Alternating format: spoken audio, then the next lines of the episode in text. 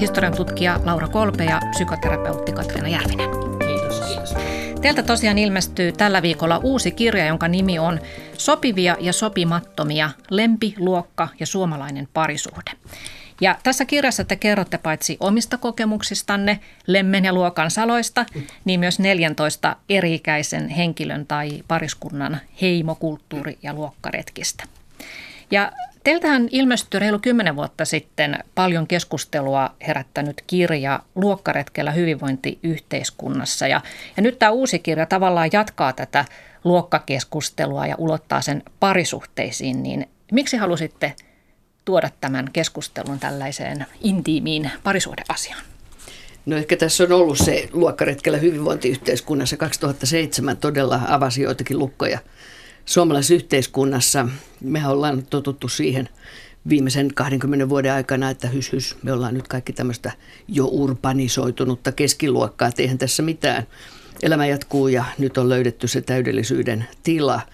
Ja jollakin ihmeellisellä tavalla sekä Katriina että minä jo sitä ennen ollaan tehty aika paljon hommia ja aistittu, että ei se nyt ihan näin kiiltävä se tarina, että siellä pinnan alla poreilee kaikenlaista kiinnostavaa ja molemmat omana aikana peilattiin näitä juttuja myös omiin tarinoihin ja huomattiin, että, että, ei se kiiltokuva nyt ole ihan, ihan näin särötön. Ja siitä syntyi se luokkaretkikirja, No sitten sen jälkeen oli, tehtiin, molemmat on tehty vähän omia kirjoja, mutta että tämä teema on säilynyt, perhe, vanhemmuus, luokkaidentiteetti, äiti, teema.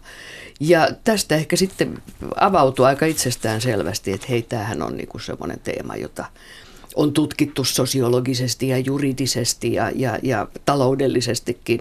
Mutta jälleen niitä herkkiä kuvioita, joita rakkauteen ja parisuhteeseen liittyy, niin ei ehkä ihan ole avattu. Mm. Joo, ja mielenkiintoistahan oli se, että me saatiin valtavan paljon, tai ollaan kaikkina näinä vuosina saatu palautetta tuosta mm. kirjasta, niin ihmiset eivät yleensä osanneet oikein kertoa itsestään muuta kuin kertomalla, että mun vanhemmathan tuli hyvin erilaisista taustoista, tai että, että mullahan molemmat vanhemmat tulee jo niin kuin akateemista perheestä, eli, eli sitäkin kautta niin kuin tämä parisuhde osoittautui erittäin kiinnostavaksi asiaksi, että, että se ei ole vain niin kuin rakkautta ja eroottista vetovoimaa, vaan että siinä mukana tulee kaksi erilaista taustaa, joita ei ehkä alkuun mm. niinkään pidetä tärkeinä, mutta vuosien mittaan ne elää sekä meidän mielen sisällä, meidän puherytmissä, mutta myös niinä ihmisinä, jotka, jotka niin kuin sotkee lusikkaansa siihen parisuhdesoppaan. Peliin. Ja mm. varmaan siinä vaikuttaa semmoinenkin asia, että itse on saanut lisää vuosia ja tulee tämmöinen perspektiivi, sä alat pohtia, että mikä on se sun tarinasi ja mitä pelimerkkejä siellä on vuosien varrella ollut ja mikä on se tavallaan, mihin jatkumoon liityt. Ja kyllä siinä tämä vanhempien merkitys on tavattoman iso. Mitä itse, millä lailla olet toiminut vaimona, äitinä ja, ja yhteiskunnallisena henkilönä ja sitten miten sun jatkuvuutesi näkyy omissa lapsissa.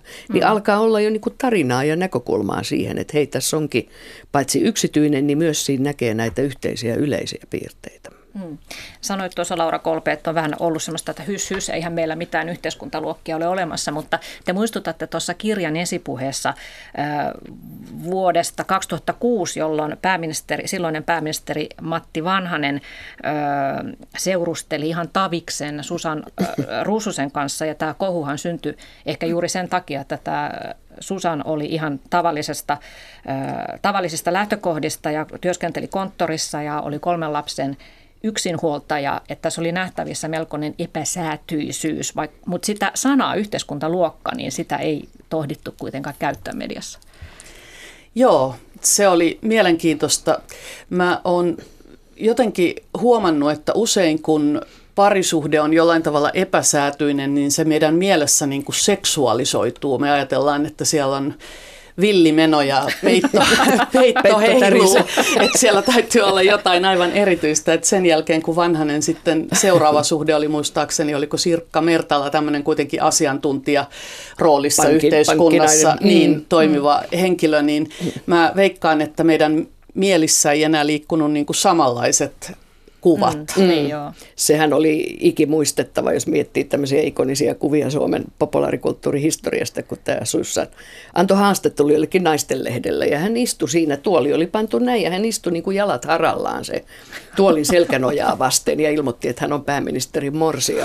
Niin tämähän oli jo semmoinen niin kuin visuaalinen kokonaisuus, joka antoi ymmärtää, että tämä ei kyllä nyt ihan pääty varmaan hyvin. Niin, paljasti mm. siis kyllä meidän pinnan alla olevat asenteet niin suvaitsevaisia kuin omasta Ku, mielestämme olemme, että aika tiukat loppujen lopuksi nämä pariutumisnormit sitten kuitenkin ovat. Mm. Onko mikään muuttunut sitten vuoden 2006, siitä on nyt tovi aikaa, mutta vieläkö samanlaista tavallaan, samanlaisia mielikuvia jyllää ja ennakkoluuloja? No jos miettii henkilöitä politiikan huipulla, esimerkiksi meillä on nyt presidenttipari, joka, jossa on ehkä tämmöinen vähän, ainakin ikäero nyt tuottaa sen, että pariskuntaa seurataan hyvin kiinnostuneena, mutta kyllähän siinä on solahdettu aika tämmöiseen konventionaaliseen porvarilliseen malliin, joka nyt sitten pienen pojan tuloperheeseen siunasi ikään kuin sen, että se on aivan tämmöinen niin kuin ruusunen vanhanen vastakohta.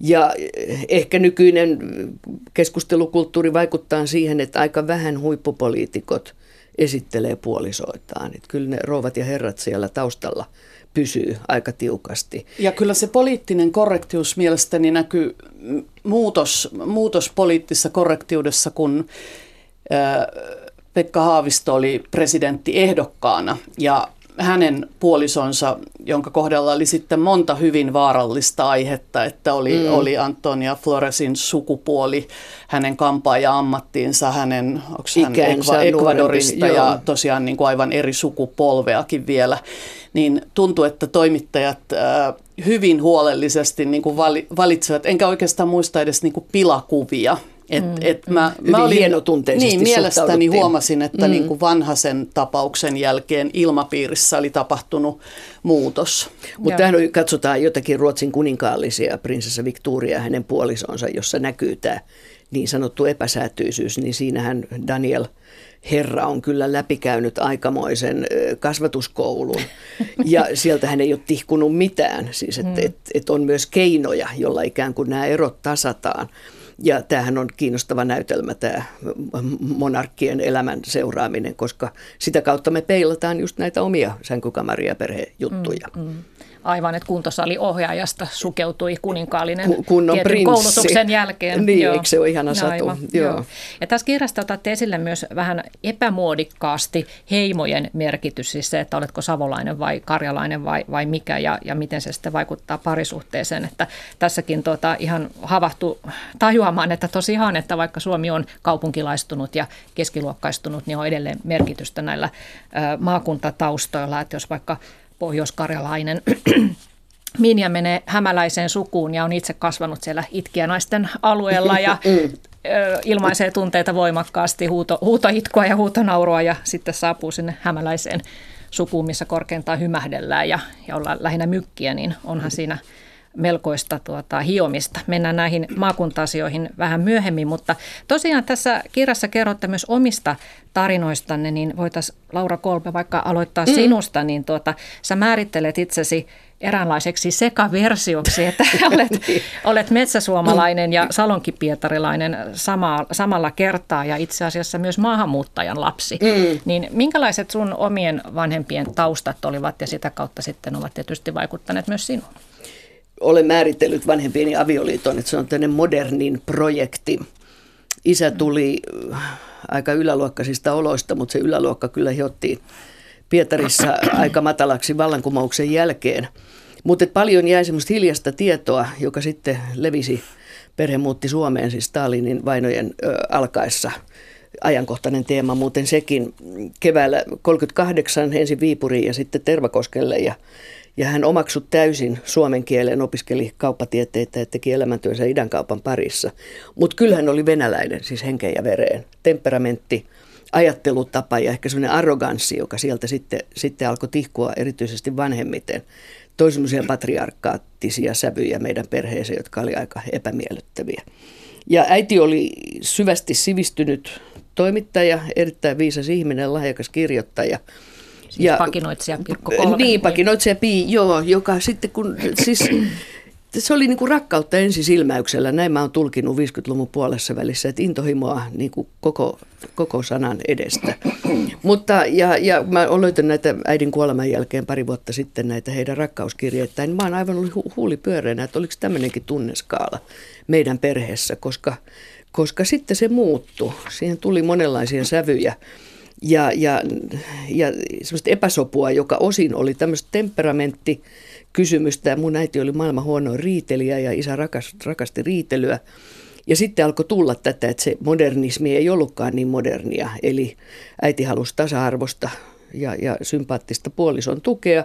Ja isä kaipasi kodinhoitajaa ja tämmöistä niin kuin hellää emäntää perheeseensä. Ja samaan aikaan äiti nousi eräänlaiseksi julkikseksi 60-70-luvun taitteessa Hesarin toimittajana ja tämä oli kova kolaus isälleni. Ja näin alkoi sitten semmoisia ihmeellisiä epäsovun sävyjä, jossa juuri tämä temperamentti ja maaero alkoi yhtäkkiä nousta.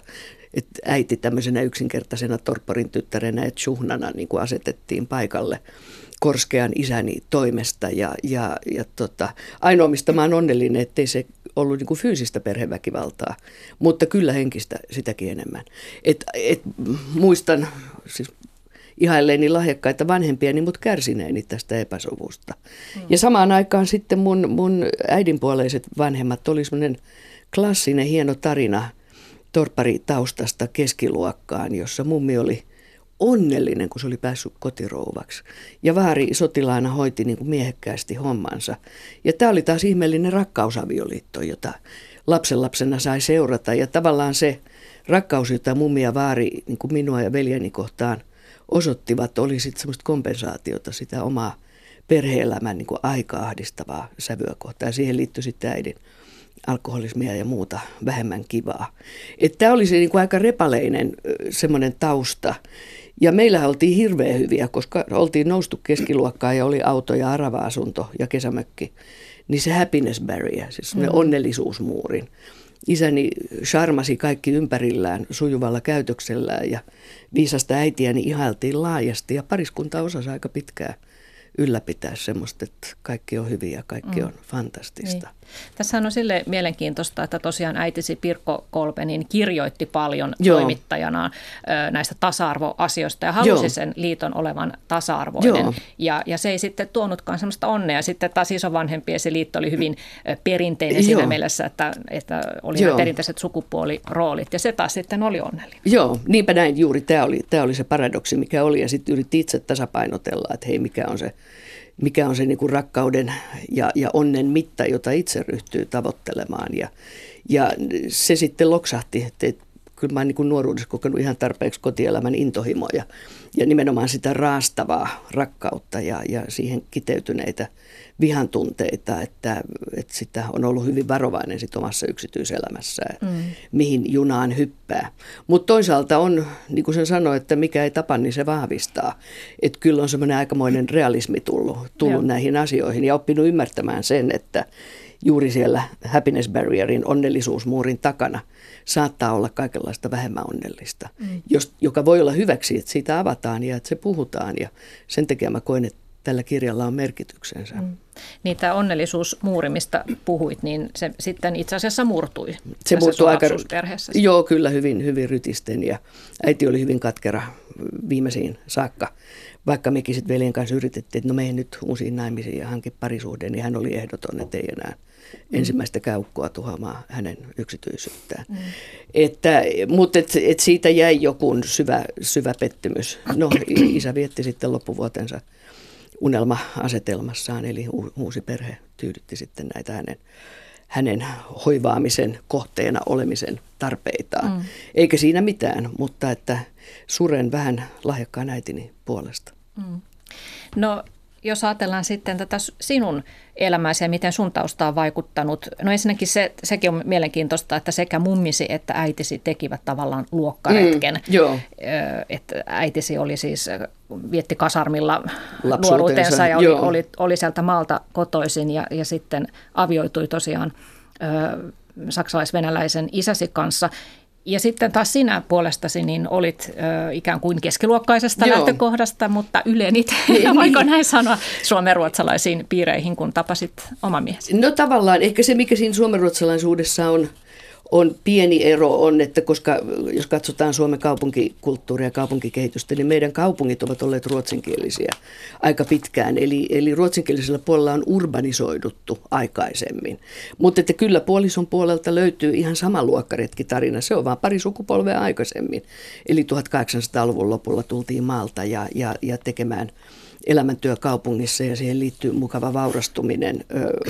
Anopin isä oli merkittävä valokuvakauppias ja, ja sitä kautta sitten nousi hyvin nopeasti keskiluokkaan ja siihen kuului hyvin vahva Anoppi on kauniisti kuvannut omissa muistelmissaan, että miten tämmöinen keskiluokkainen identiteetti, kaupunkilaisuus ja sitten tämä ruotsinkielisyys niin kuin ikään kuin asemoitiin hänen lapsuuden perheensä identiteetiksi, koska sielläkin on paljon taustalla, on lestadiolaisia ja työväenliikkeen aktiiveja, suomenkielistä ja ruotsinkielistä, mutta se oli semmoinen päätös 1900-luvun alussa, että nyt rakennetaan tämmöinen kaupunkiidentiteetti. Ja me, minun vanhempani teki sen sukupolvea myöhemmin ja, ja sitten tämä prosessi jatkuu, että et puolison perheellä oli se etu, että siellä oltiin jo kaupunkilaisia ja keskiluokkaisia ja, ja oli omaksuttu ikään kuin tämmöinen eh, hyvin perhekeskeinen tapa olla. Anoppi oli kotirouva ja mun, mun kälyt on, on ollut kotirouvia, mikä oli aika rohkea ratkaisu, sanotaan 70- ja 80-luvun Suomessa. Mutta se kuuluu siihen perheideaaliin ja siinä on ollut hirveän paljon hyvää ja rauhoittavaa ja, ja, ja, ja semmoista niin kuin balanssia ikään kuin siihen omaan aika kuohuvaan taustaan. Et mä en ehkä sitä luokkakuviota ole niinkään kokenut ratkaisevaksi, vaan tavallaan se semmoinen sielujen sympatia ja, ja, ja sen kautta rakentuva samanlaisten arvojen varaan perustuva niin kuin koti- ja perhe-elämä. Mm. Että tavallaan katsoin, että se Pietarihaara on, on siellä mullakin ollut tätä ur, urbanisoitumista jo edustanut aikaisemmin, että siitä on ollut helppoa ammentaa siitä, mm. siitä lähteestä. Niin. No Laura Kolpe, olet ollut naimisissa tämän suomalaisen miehen kanssa jo kohta 35 vuotta, eli Joo. se on aika hieno, hieno aika. saavutus. Niin miten sä koet, että kun sanoit, että et sä nyt näe niitä luokkaeroja siellä niin kauheasti, mutta mm. vaikuttaako kuitenkin nämä teidän ää, taustat jotenkin, että jollain lailla näkyy tästä parisuhteessa tällä hetkellä? No ehkä semmoinen niin temperamenttiero tietyllä tavalla, että ehkä se lapsuuden koti, joka sitten rakentui sinne äidin ympärille, kun isä lähti, niin oli semmoista aika bohemi-elämää ja, ja semmoista antisovinnollista, siis voimakas halu äidillä olla niin kuin kaikkea tämmöistä porvarillista pönötystä vastaan. Ja mä uskon, että mun puoliso solahti aika hyvin, koska hänellä oli voimakkaat tämmöiset ulkopuolisuuden tunteet suhteessa Suomeen, suomenkieliseen Suomeen ja suhteessa siihen omaan ankkalammikkoonsa, niin jotenkin sitten se meidän suvun epäsovinnaisuus tuntui hänestä kodikkaalta, kun taas minusta hänen sukunsa tavallaan tänne porvarillinen sovinnollisuus tuntuu aika ihanalta satamalta. Et tällä tavalla ehkä on niinku rakentunut sit semmoista äh, kiehtovuutta.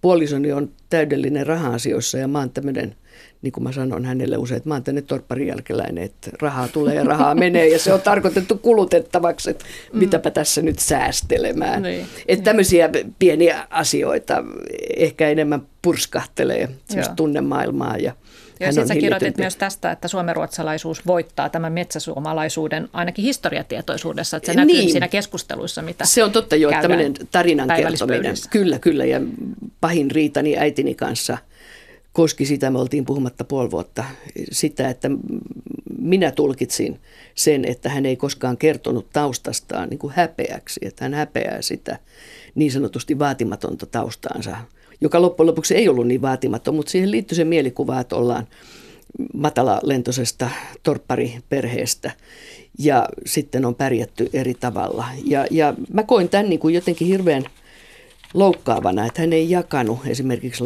mun lapsille tämmöisiä kertomuksia, jossa taas Anoppi oli aivan briljantti, siis ne hänen sukunsa loistavat hahmot, siellä menestynyt isä ja, ja, ja muut, niin, niin ne, hän tarinallisti ne aivan fantastisesti. Ja mä olin niin kuin kade, että miksei meidän suvusta löydy tämmöistä hienoa tarinaa perintöä.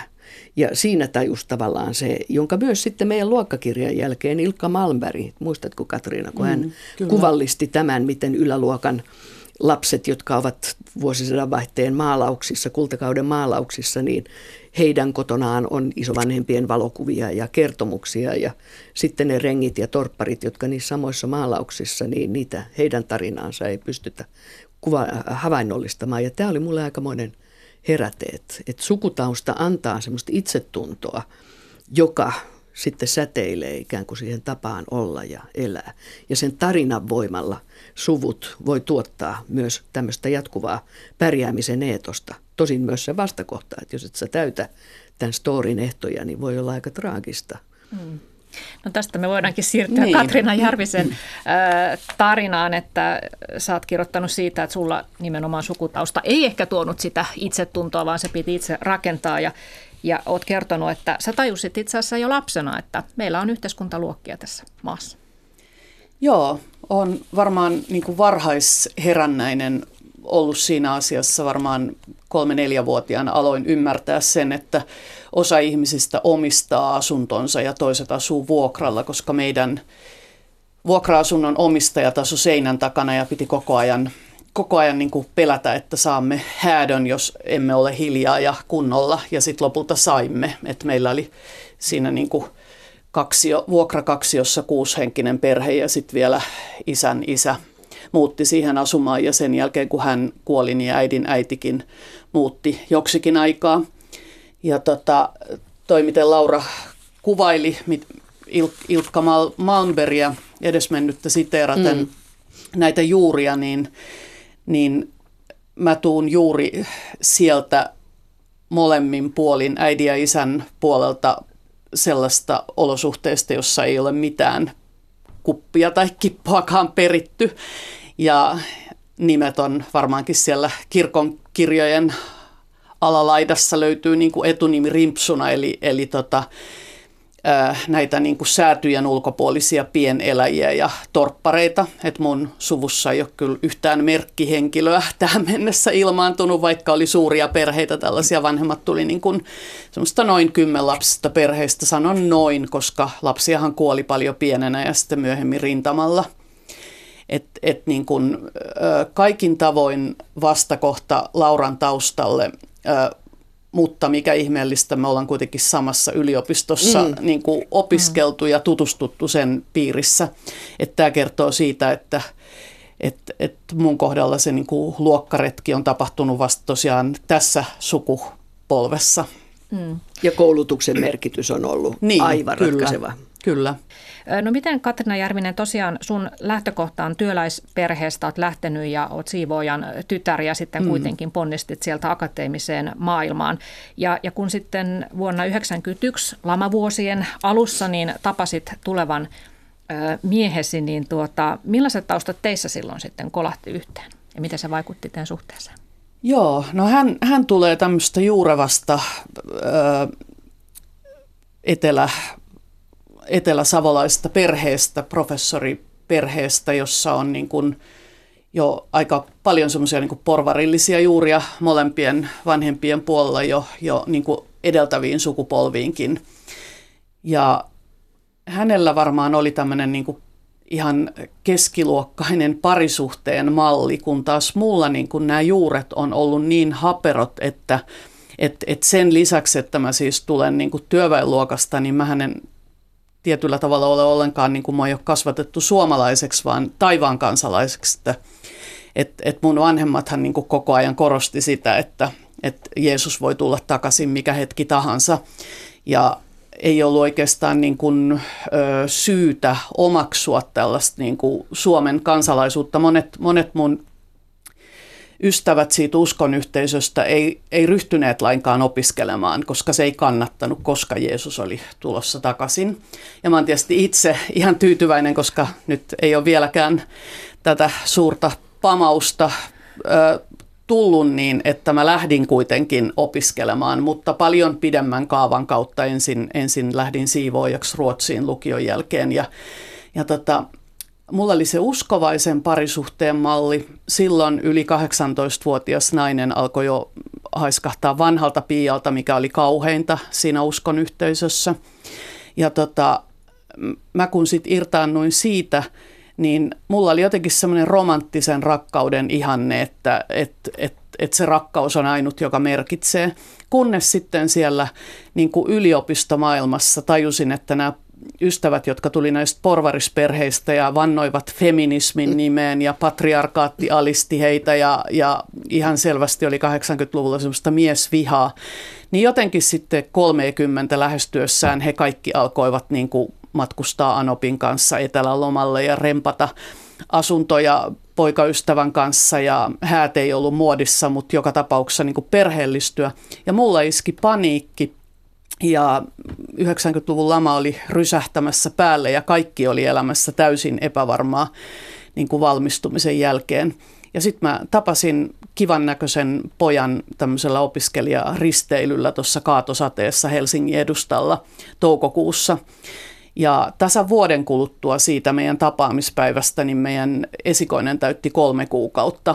Eli pa- paljon nopeammin ei olisi voinut, tota, mua aina hy- hyvin paljon huvittaa tämmöinen, kun käyttää tämmöistä sanaa kuin perustaa perhe, siis miten sellainen miten tapahtuu, miten, miten jotkut voi onnistua siinä, että ne niin kuin onnistuu sopivaan aikaan löytämään sopivan puolison, johon he niin kuin rakastuu, joka myös haluaa lapsia mm. ja että sitten nämä monimutkaiset taustatkin vielä niin kuin sopisi yhteen, koska mun kohdalla kyllä tämä niin kuin, ö, sekä fundamentalisti uskovainen että työväenluokkainen tausta, niin ne ei ole ollut kyllä markkinoilla niin kuin hirveän suuressa arvossa. Että, et musta tuntuu, että mä, mä niin kuin aina sen valomerkin jälkeen kyllä kelpasin näitä porvarispoikien sänkyjä lämmittämään mm. yhdeksi tai useammaksi yöksi, mutta mä en ollut se tyttö, jota viedään sunnuntai-lounaalle vanhempien luokse mutta että onnistuinpa, onnistuinpa yrityksessä ja sain kaksi,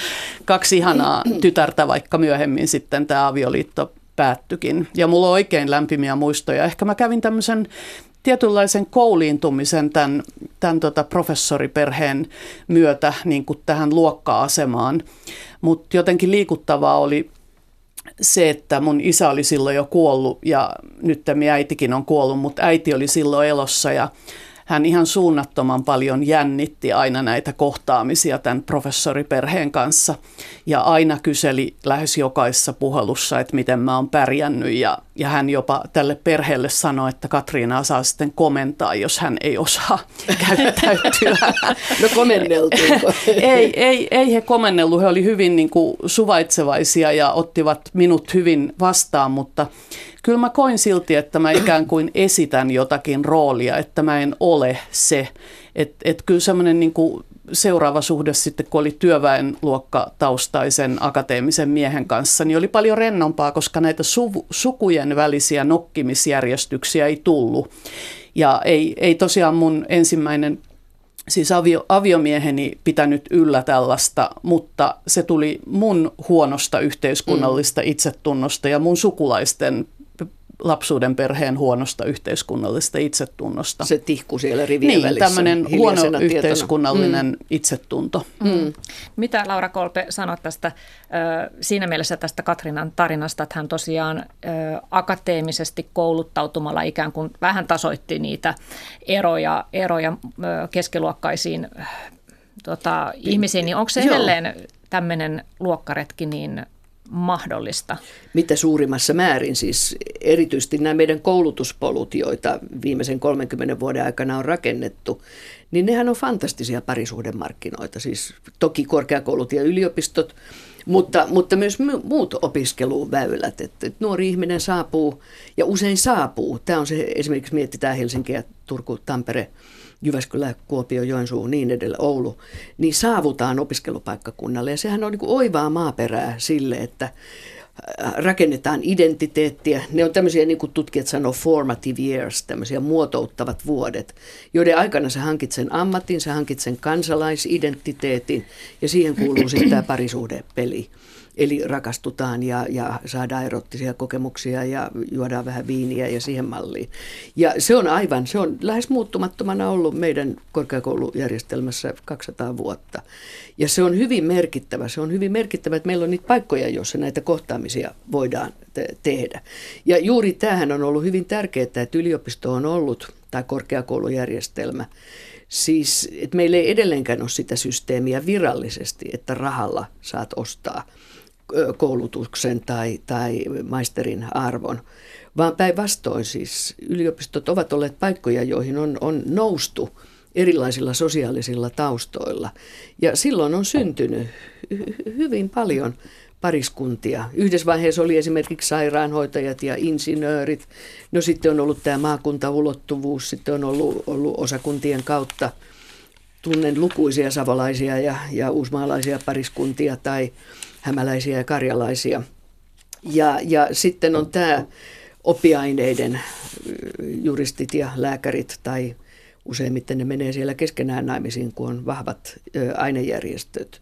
Eli tämä on olemassa kyllä, mutta se mikä ehkä nyky, nykynuorissa katsoo lähipiiriä yliopistomaailmassa on se, että, että kun vielä omat vanhemmat 55, kun se vauva oli tulossa niin kuin Katrinalle, niin se, se, siihen kuuluu siihen asiaan, että mennään naimisiin. Mm. Siis että se ensin on, on tämä, ja se oli myös se 50-luvun idea, että kun perheellistyttiin sotien jälkeen, ideana oli se, että avioliitto oli lupaus seksuaalielämän alkamisesta.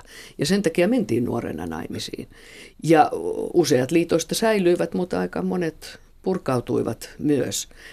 Ja, ja tämä on tosi, tämä on aivan olennainen meidän suomalaisen yhteiskunnan ymmärtämisen kannalta. On tämä, että on saavuttu kaupunkiin työelämän tai opintojen kautta tapahtuu sitten tätä perheen muodostumista. Mm. Joo, toki vielä näistä tästä luokkaretkestä, että, että tasoittaako se akateeminen koulutus niitä eroja, mitä lapsuuden mm. perheessä on, niin on kuitenkin muistettava, että, että tuota, yliopistoon opiskelemaan päätyy tällä hetkellä noin kahdeksan kertaa todennäköisemmin henkilö, jonka omat vanhemmat ovat akateemisia. Että se edelleen on, se on tämä näin. aika voimakas Kyllä. periytyvyys.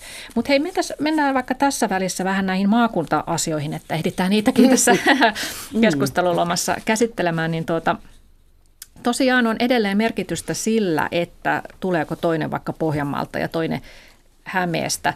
Ö, tässä tein kirjassa oli aika, aika hauska esimerkki tästä Marikasta, joka päätyi parikymppisenä avioliiton kautta Pohjois-Karjalasta Hämeeseen maatilan emännäksi ja kävi melkoisen kulttuurisokin läpi. Joo, Marika on sopeutunut Hämeeseen, mutta kertoo, että vieläkin jotenkin vierastaa sitä hämäläistä niin kuin malttia, että ollaan niin kuin puolivälin keskellä. Ja että ehkä katsotaan kuitenkin Marikan mukaan vähän niin kuin alaspäin tällaista niin kuin rempseätä pohjoiskarjalaista, joka haluaa olla niin kuin keskellä ja, ja tota, niin kuin hän sanoi, että omassa rämisevässä ominaisuudessaan tota, herättää vähän niin kuin kauhistusta sieltä, koska hänen, hän on tehnyt semmoisen havainnon, jonka itsekin hämäläisenä allekirjoitan, että hämäläinen omasta mielestään pikkusen parempi ihminen kuitenkin verrattuna tämmöiseen mm. karjalaiseen, joka huuto itkee ja huutonauraa. Ja mm. kun hän oli ensimmäisessä hautajaisissa siellä Hämeessä ja hän ei edes vainajaa vissiin tuntenut ollenkaan, niin hän itki niin paljon, että hänellä oli tuotu diapamia, koska hän oli ainut, joka ilmeisesti itki siellä niin. hautajaisissa. Eli tota, niin, että et kyllä näitä heimoeroja on ja, ja tota, jotkut on tietysti niinku parempia myös havainnoimaan niitä. Mm, mm. Ehkä siinä no. näkyy tämmöinen, johon myös tämä edesmennyt Ilkka Malmberg, nimenomaan meidän luokkakirjan jälkeen hän ryhtyi kirjoittamaan näistä asioista, innostui niistä ja pohti omaa taustansa. Ja on todettu esimerkiksi juridisesti ja poliittisesti, että Pähkinäsaaren rauhan raja 1323, se jakaa Suomen vielä, siis hyvin jännittävästi, tuosta noin puolesta välistä suurin piirtein. Se Suomen pullea osa jää sinne eteläpuolelle ja sitten se pohjoispuolen Suomi on semmoista, joka on asutettu myöhemmin. Kulttuuriset tämmöiset normit ja kaavat ovat muodostuneet sattumanvaraisesti, on liikuttu enemmän – pysyviä osoitteita on, on vähemmän. Ja sitten se tämä niin kuin egentliga Finland, tämä varsinais-Suomi, joka pitää sisällään juuri Hämeen satakunnan, Pohjanmaan, Etelä-Pohjanmaan ja, ja Uudenmaan, niin täällä on pysyvät osoitteet, porvarillinen kulttuuri, paljon tämmöistä niin kuin arvovaltaa, pitkäaikaista joko maaseutu- tai kaupunkiomistamista, joka tuo sitten siihen heimoidentiteettiin tämmöisiä latauksia, että ollaan vähän parempia tai hienompia tai arvokkaampia tai edustetaan jotakin kulttuurista jatkuvuutta. Ja sitten kun sieltä Kainuusta tai Karjalasta tai Itä-Suomesta tai Savosta niin kun tulee tätä liikkuvampaa väkeä tänne vakaan pysyvyyden Suomeen, niin on mahdollista, että kulttuurit kohtaavat yksinkertaisesti. Niin, ja se muuttoliikehän on hyvin niin kuin harvinaista, että, että miten se nyt meni, se on kirjassa sanottu, mutta että se on niin kuin prosentti väestöstä siellä mm. länsirannikolla on muuttanut Itä-Suomesta ja päinvastoin. Joo, Joo. se on yllättävän pysyviä sitten ne rakenteet. Joo, että et me Joo. itse asiassa me yliopistokaupungeissa asuvat ihmiset ollaan sillain erilaisia, että me tavataan koko ajan muiden heimojen ihmisiä, että mm, kun mm. matkustaa yhden hissin bussimatkan, niin voi kuulla jo niin kuin monenlaista murretta ja tarinaa. Joo. Mutta sitten siellä itä- ja länsirannikolla ei välttämättä sama, tai idässä ja länsirannikolla välttämättä tavata niin kuin muunlaisia ihmisiä. Et sen takia tämä Marikan tarina on niin kuin hauska, koska hän aiheuttaa jonkinlaista hämminkiä, hämminkiä niin kuin oikeasti siellä Hämeessä. Joo, ja oli itse asiassa aika yllättävä tieto, että kyselytutkimusten mukaan niin kaksi kolmesta suomalaisesta pitää maakuntaa tärkeänä mm, identiteettinsä mm, kannalta. Ja, ja keskimäärin tärkeämpi maakuntaidentiteetti on Etelä- ja Pohjois-Karjalassa, Etelä-Pohjanmaalla ja Lapissa asuvilla. Ja Joo. sitten taas Etelässä asuvilla on ehkä vähän heikompi. Ja, tota, ja sitten, että vajaa puolet suomalaisista peräti, niin samastuu eri heimoihin. Eli mm. nimenomaan karjalaisuus, pohjalaisuus, savolaisuus ovat hyvin vahvasti – vahvasti koettuja. Mutta siinä vaiheessa, kun pariskunta rakastuu, niin varmaan on tyypillistä ajatella, että eihän tässä, ei, ei haittaa, vaikka, vaikka sä oot Savosta tai jostain muualta, että, niin, että kyllä me nämä esteet ylitetään, mutta sitten voi tullakin niin mm. niin kuin yllättäviä, kun se suku sieltä ikään kuin vyöryy vaikuttamaan siihen suhteeseen. Niin tästä oli myös kirjassa aika, aika kauheakin esimerkki tämä Mika, joka, jonka tuota, pohjalaisäiti oli hyvin voimakas siinä omassa heimoidentiteetissään ja myös niin kuin vihasi. Hehän asu, asuivat siis Itä-Suomessa, eikö niin? Joo, ja, Imatralla. Et, et joo. Mika, rakennusmestari 60-luvun alussa syntynyt Mika kertoi, että heillä oli eteläpohjalainen siirtomaa Imatralla. Et äiti äiti vahtoi, vartioi vähän saman tapaan kuin mun vanhemmat vartioi, että meistä neljästä lapsesta ei tulisi maan kansalaisia, vaan taivaan. Mm. Niin taivas oli tässä perheessä tämä Etelä-Pohjanmaa.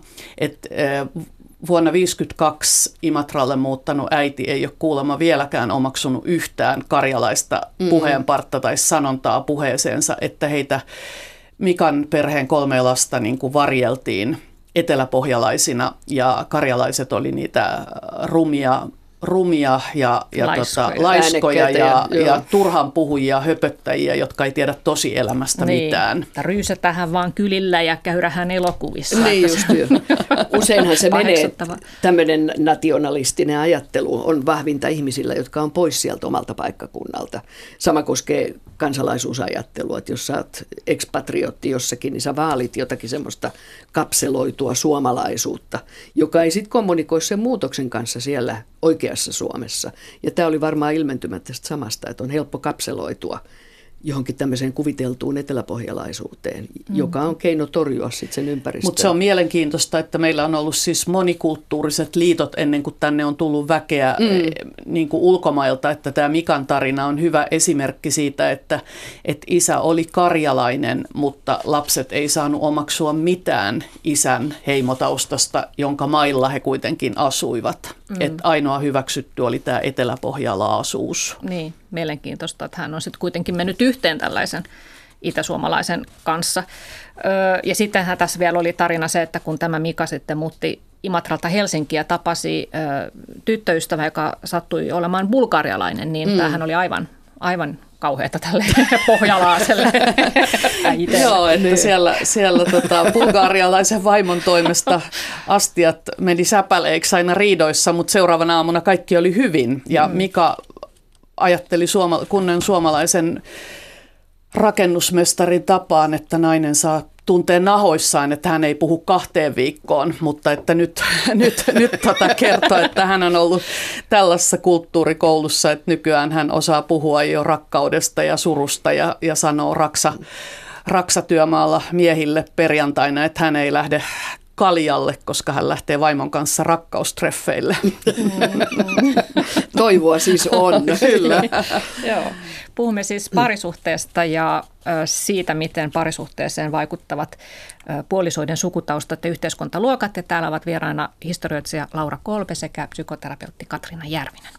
No sitten tässä on vähän ollut matkaverraa puhetta myös siitä, että miten, miten tuota vanhemmat saattavat joko tietoisesti tai tiedostamatta vaikuttaa siihen lasten valintaan, että mihin he, lapset sitten päätyvät, niin tuota, teillä oli myös esimerkkejä tässä kirjassa sellaisista tapauksista, että, että tuota, oli tämä Jaana Mirjamin tapaus esimerkiksi, jossa, jossa hän ei ikään kuin halunnut tai osannut kyseenalaistaa sitä mallia, mitä hänen omat vanhempansa hänelle antoivat parisuhteesta, että pitää olla kunnollinen asiallinen ja mennä nuorena naimisiin. Ja hän teki niin, mutta huomasi aika pian, että se ei ollut yhtään niin kuin hänen persoonansa sopiva. Joo, että hän oli elänyt niin semmoisessa keskiluokkaisessa ympäristössä, jossa ydinperheet kävi kylässä toisten ydinperheiden luona. Ja kun hän sitten teininä vielä tämmöisen kristillisen teinilähetyksen piirissä tapas vuotta vanhemman pojan, niin se oli se niin kuin normaali kaava siinä 70-luvun loppupuolella, että, että seurustellaan pari vuotta ja mennään naimisiin ja niin hän sitten päätyi päätyi tota suoraan kotoa naimisiin. Mutta sitten tuli juuri nämä formative years, mm. eli, eli tota yliopisto-opinnot, jolloin hän tempautui mukaan kaikkeen mahdolliseen niin kuin vaihtoehtotoimintaan ja muuhun. Ja kymmenen vuoden kuluttua pari oli niin kasvanut ihan klassisesti erilleen, eli, eli tota Jaana Mirjamin maailma oli avautunut ja hän halusi asua yhteisössä ja, ja niin kuin kyseenalaisti tämmöisen parisuhdemallin ja heille tuli ero, mutta että kukaan ei ollut siis niin kuin siinä lapsuuden perheen sosiaalisessa piirissä edes varoittanut siitä, että se on pieni riski päätyä 19-vuotiaana naimisiin. Ja tämä oli hyvin vakavasti solmittu avioliitto, jonka piti kestää kuolemaan asti.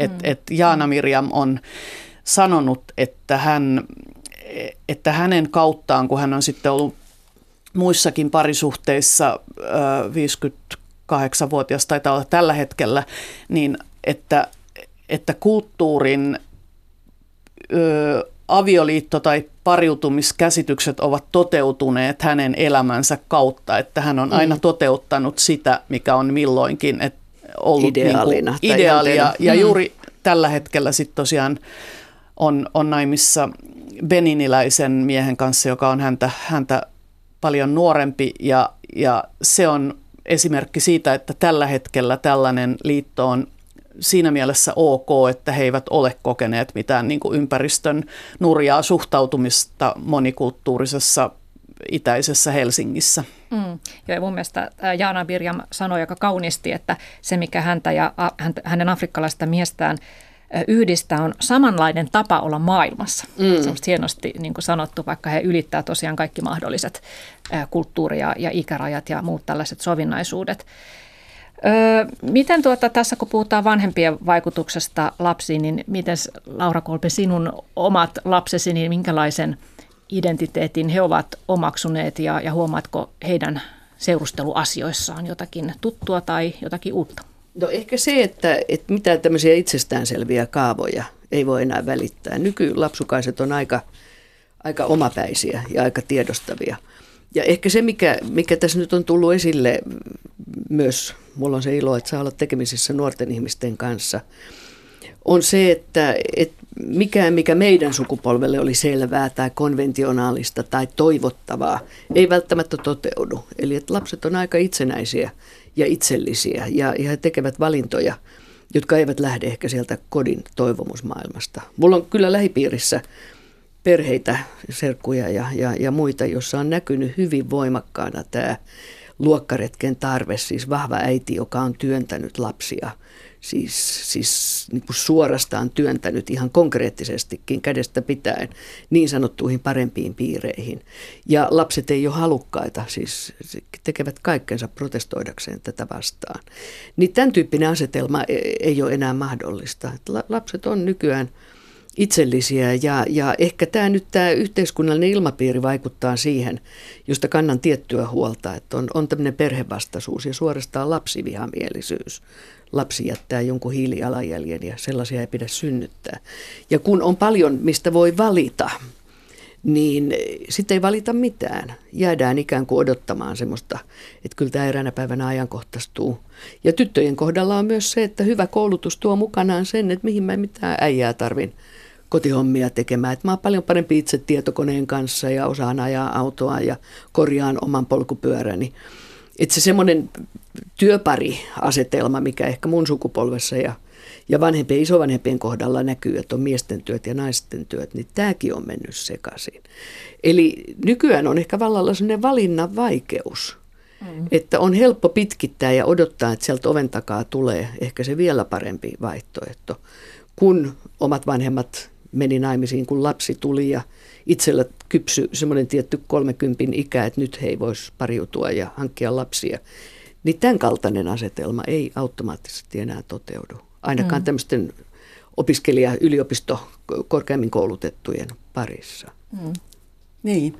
Mä en tiedä, johtuuko juuri tästä niin kuin luokkaretken äh, kehityksen vaiheesta, että, että omilla lapsillani on paljon monimutkaisemmat ja hauraammat mm. juuret ja tuntuu, että – että he nyt itse asiassa toteuttavat sitä, mitä minun olisi pitänyt aikoinaan toteuttaa, että heillä on aika lailla tämmöisen niin kuin akateemisen nuoren äh, niin kuin perinteinen käsikirjoitus, että näitä poikaystäviä on tavattu yliopistolla osakunnassa ja, ja että on, on ollut niin kuin tämmöistä selkeää halua, niin kuin, että, että mennään yhteen ja saadaan lapsia. Ei ole vielä, vielä, vielä ei ole lapsen lapsia, mutta että että jännä on se, että mun oma huono yhteiskunnallinen itsetuntoni edelleen vaikuttaa sillä että mä tunnen huolta siitä, että he tutustuvat johonkin niin hienon perheen mm.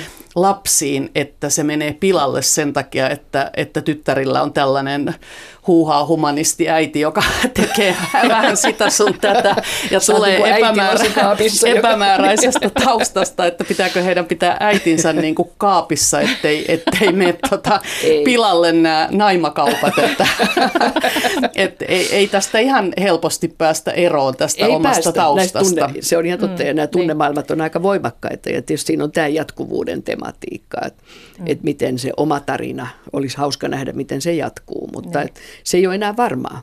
Se on, mm. se on ainoa, mikä on varmaa, että se ei ole varmaa. Niin. Tuossa tuota, Katrina Järvinen ennen lähetystä kerroit, että mitä sun tyttäret, jotka ovat siis akateemisesti kouluttautuneet ja ovat lähteneet tavallaan ihan eri lähtökohdista kuin sinä itse, niin, niin miten he kommentoivat tätä kirjaa, kun aluksi he vähän ajattelivat, että no onko tuommoisella nyt enää mitään merkitystä jollain heimo- ja sukutaustalla? Niin, eli, eli he olivat jotenkin sitä mieltä, että, että ei kai nyt tollasta välitetä, että jos to, nuorempi tytär valmistuu tässä lääkäriksi, jos heidän niin kuin, lääkiksen opiskelijoiden pari joku toisi sitten putkimiehen, niin, niin sitten sit hän oli sitä mieltä, että jos se on oikein tosi hyvä putkimies, niin kyllä se sitten niin kuin riittää. Mutta sitten ehkä, ehkä he kuitenkin niin kuin ymmärsivät, että on sillä merkitystä, että sitä joutuisi niin kuin enemmän selittelemään mm. sekä perheelle että kavereille. Ja myös sille putkimiehelle. Niin, ehkä. Et, et, kyllä, kyllähän mm. sen ymmärtää, että siitä voisi tulla paineita, että se on helpompaa niin kuin pariutua jollain tavalla samaan viiteryhmään kuuluvan ihmisen kanssa, mutta ehkä he on omaksuneet tämän poliittisen korrektiuden, että, että sukupuolella ja sukupolvella ja etnisellä taustalla ja tällaisilla asioilla ei niin kuin mm. olisi merkitystä, mutta, mutta myönsivät kyllä, että taitaa sillä silti olla. Mm, kyllä. No vielä nopeasti tähän loppuun, niin yksi keissi tästä teidän kirjasta, Laura Kolpe ja Katrina Järvinen. Tämä oli ö, mielenkiintoinen tämä Sofian ja Janin nuoren parin tarina. Se on hyvä esimerkki siitä, että Suomessa voi yhteiskunnan ihan äärilaidoltakin ihmiset tutustua toisiinsa ja jopa rakastua. Tässä tapauksessa siis tämä Sofia on arkkitehti perheestä, asui lapsuutensa dollarikujaksi kutsutulla kadulla design-talossa lääkärien ja juristien ja professorien naapurissa. Ja sitten hänen nykyinen kumppaninsa Jani puolestaan tulee alaluokasta – Janin vanhemmat ovat aikoinaan tavanneet parikymppisinä Göteborgissa Volvon tehtaalla ja tulleet sieltä sitten, kun jotain ikävää tapahtui, niin palasivat isän kotipaikkakunnalle Kuusamoon ja ostivat kevätkylvörahoilla kihlat ja sadonkorjupalkoilla vihkisormukset ja ovat tehneet pätkätöitä ja sitten ovat nekin loppuneet ja asuvat, tai siis elävät nykyään sosiaalitukien varassa, joten tässä on hyvin, hyvin erilaiset ihmiset menneet yhteen. Ja tässä kerrotte mielenkiintoisesti, että miten varsinkin tälle Sofialle oli aikamoinen shokki tavata tätä Janin lapsuusperhettä ja, ja pelkästään se matkustaminen sinne huonomaineeseen lähiöön oli hänelle tosi ahdistavaa. Joo, että hän oli kasvanut oikein hyvässä ja hu- humaanissa, ihanassa perheessä ja hän ajatteli, että hän on suvaitsevainen ja että nyt hän haluaa niin kuin liittyä tähän ihanan ihanan nuoren miehen sukuun, mutta mm. sitten tämä, nämä sukulaiset puliremmin keskeltä sieltä niin kuin kömpivät tervehtimään ja, ja Sofia tajus, että, että hänelle on ihan suuri koettelemus ö, mennä, mennä sitten näiden sukulaisten kotiin, jossa, jossa on niin pinttynyt kahvinkeitin, että ei näe läpi ja, ja tota 30 vuoden eritteet haisee ja, ja tota, äh, lapset leikkii siellä pornokasettejen, äh, VHS-pornokasettien keskellä. Ja hänelle se on niin semmoinen hirvittävä järkytys ollut, että hän ei pystykään suvaitsemaan mitä tahansa, kun mm. se tulee liian lähelle. Mm. Mutta että heidän rakkautensa on niin kuin kestänyt ja, ja heille se on hyvin avointa, että he puhuvat koko ajan tästä luokkataustasta. Ja Jani, joka tosiaan itse määrittelee, että on alaluokasta kotoisin, niin hän on sanonut, että hän on halunnut Sofia kouluun, että Sofia katsoo hänen niin kuin, käyttäytymisensä ja vaatteensa ja sen, että, että hän haluaa tietyllä tavalla ö, yläluokkaan tai vähintäänkin mm. niin kuin, pois, pois Ihminen niistä. voi myös haluta muuttua. Niin, eli niin. Tota, että hän ei häpeä sitä, että hän on saanut tarpeekseen siitä niin kuin, sosiaalituilla e-, elävistä ihmisistä ja hän itse on hyvin menestynyt ihan omilla lahjoillaan. Mm. No Laura Kolpe, mitä sitten, kun ihmiset tästä edelleen kaupunkilaistuvat ja tämä maakuntaidentiteetti edelleen himmenee, niin Mm-mm. mistä sitten identiteettirakennuspalikat tulevat ja, ja miten ne voi vaikuttaa sitten parisuhdedynamiikkaan? Mitä arvelet? Varmasti, niin kuin on todettu, kaupungistuminen on megatrendi, mutta kyllä samaan aikaan uskon, että ihmisillä on tarve löytää se pieni identiteetti tai kuviteltu yhteisönsä. Kaupungit on myös tämmöisiä pikkumaakuntia. Meillä on erilaisia kaupungin osia, niissä on hyvin vahva identiteetti. Siihen on helppo samaistua, löytää yhteisöllisyyttä. Ja sitten on tämä iso stadilaisuus, joka on hyvin kiinnostava. Se on hyvin rekonstruoitu. Ja mitä tapahtuu Espoossa ja Vantaalla? Ihan tajuttoman kiinnostavia asioita, miten siellä paikalliset identiteetit kietoutuvat siihen lähi- lähiyhteisöön ja ne ovat samalla tavalla urbaaneja. Et mä uskon, että tämä ihmisen ikiaikainen tarve tuntea kuuluvansa myös emotionaalisesti johonkin, niin ei se mihinkään häviä. Ja siellähän ne heimoidentiteetit odottaa taas kapsikissa esiin nostamista. Kyllä.